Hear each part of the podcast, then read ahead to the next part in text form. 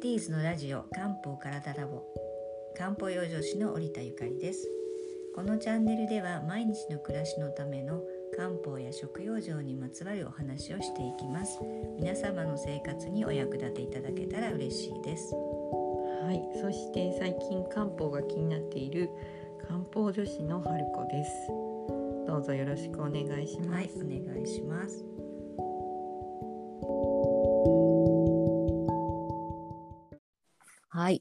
えー6月ということで前回も水のトラブルのお話したんですが水のトラブルといってもね体のあの湿気、えー水分が溜まってしまうトラブルのお話ですが、はい。どうです春子さんは何かあります？そうですね。あのーまあ二日は特にそう、まあ皆さんそうだと思うんですけど、うんうん。だいぶむくんでますよね。そうですよね。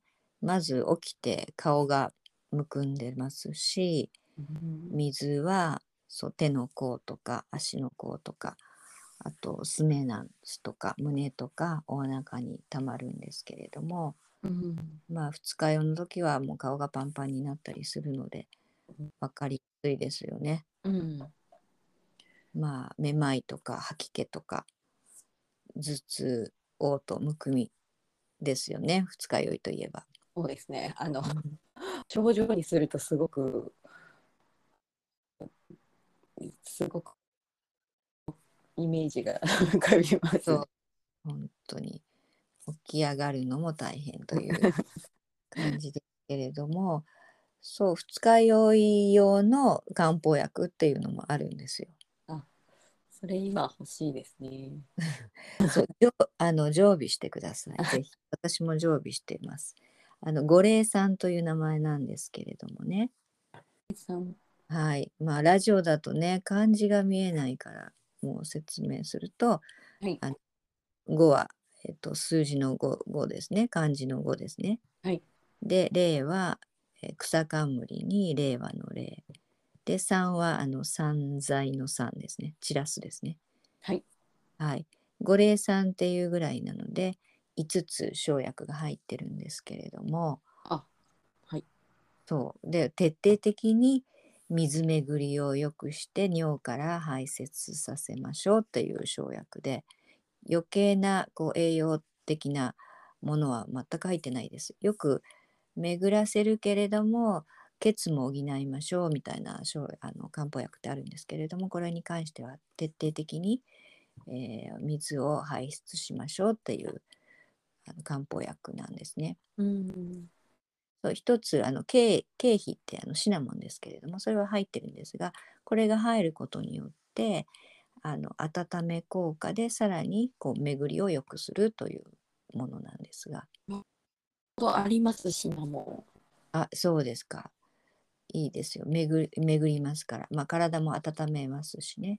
やっぱりでこれ、はい、緑内障にも使われる漢方薬なんですよ。あそうなんですうね。んなんかこうイメージで水を出すためにこうお茶で水飲むじゃないですか。そうそれはやっぱり喉乾くからなんですよね。うん、その時なんかなんだろうあったかいお茶を飲んだとしてもやっぱり冷え冷えが気になるのでうんシナモンとか入ってるといい良さそうです。ああそうですね。だからあの本当に体がおかしくなってる時は下は下とあのむくんでるんだけど喉が渇く。うん。異常な状態でどんどんまた水をい入れてしまうっていうそれも悪循環なので、うんぜひこういう時はこう常備薬でね水巡りを良くしながら、まあ、喉も渇くので上からも水を入れてあげるっていうのがいいですよね。はなるほど。ただ水を飲めばいいっていうわけではないですね。い、ねそうなんですよ。水を飲めばいいっていうのも本当に怖いことであのそれこそあの水毒とか水邪って言って体に水が溜まってることで、えー体に悪さしていますよっていう状態がこの時期ね特に来るのにうんまあ、あのよく昔流行りましたけどダイエットによって1日何リットルも水を飲むみたいなうんうんうん。流行りましたけどねそうですね。絶対これは体に毒ですので気をつけてください。かうん、そうまあ、かといって暑くなりますから、ね、脱水症状にも気をつけなくてはいけないですし、そうですね。まあ、そう1日だいたい1.5リットルぐらいあの食べ物も含めてというのがまあ標準的なうんすですけれどもねあのお年の方とかね脱水になりやすいですのでうんうん。気をつけてください。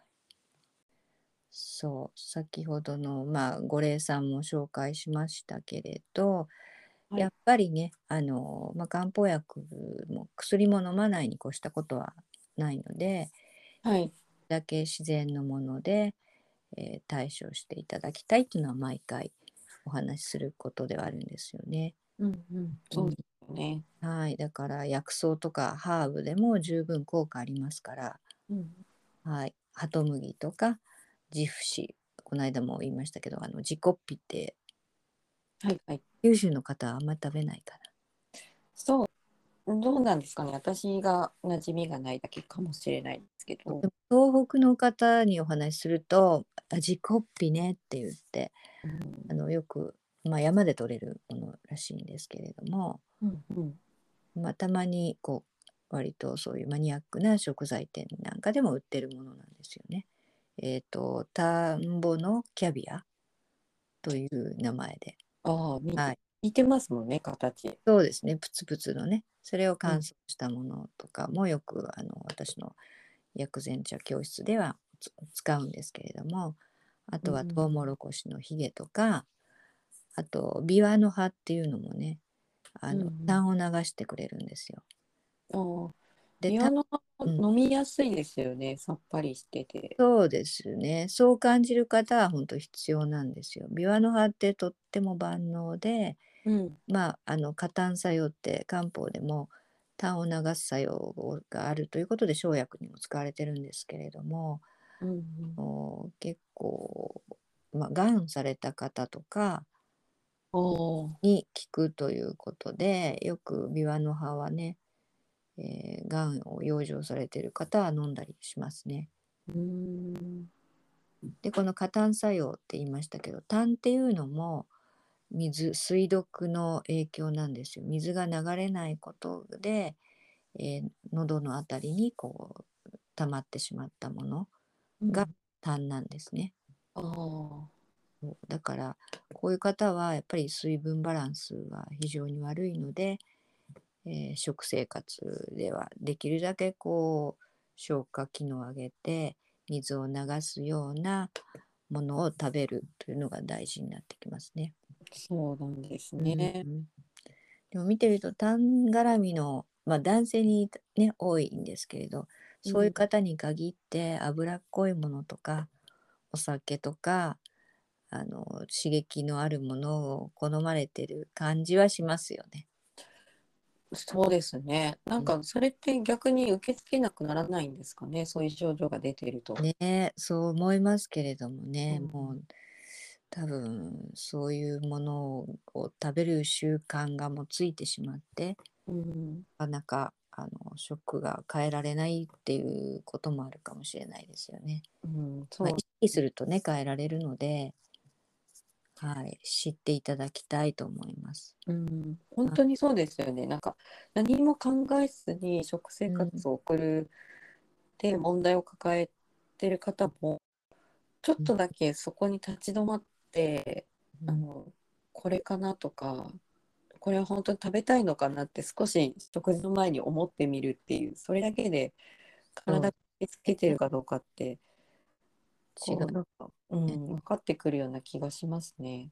そうなんですよ。なんか日本は食育が多分遅れてるんじゃないかなと思いますよね。あそうなんですね。うん、だって意外と知らないですよね。こういう何を食べたらこういう作用をするみたいなことって。ああそうですね。うん、ね、だから食事でもできるだけこういう痰絡みが多い人とかむくんむくみやすい人はえー黒豆食べたり、うんうん、小豆食べたり。でもその時に甘く煮ないでくださいね。あ、そうですね。はい、塩味とかね。うん。あともうあのご飯に混ぜるとかね。うんうん。はハトムギはもう本当に万能ですので。これ食べてると肌がもうワントーンツートーンぐらい明るくなりますし身もあの目立たなくなりますのでもう絶対食べてください。あとこの今の季節冬瓜がねあのいいですね。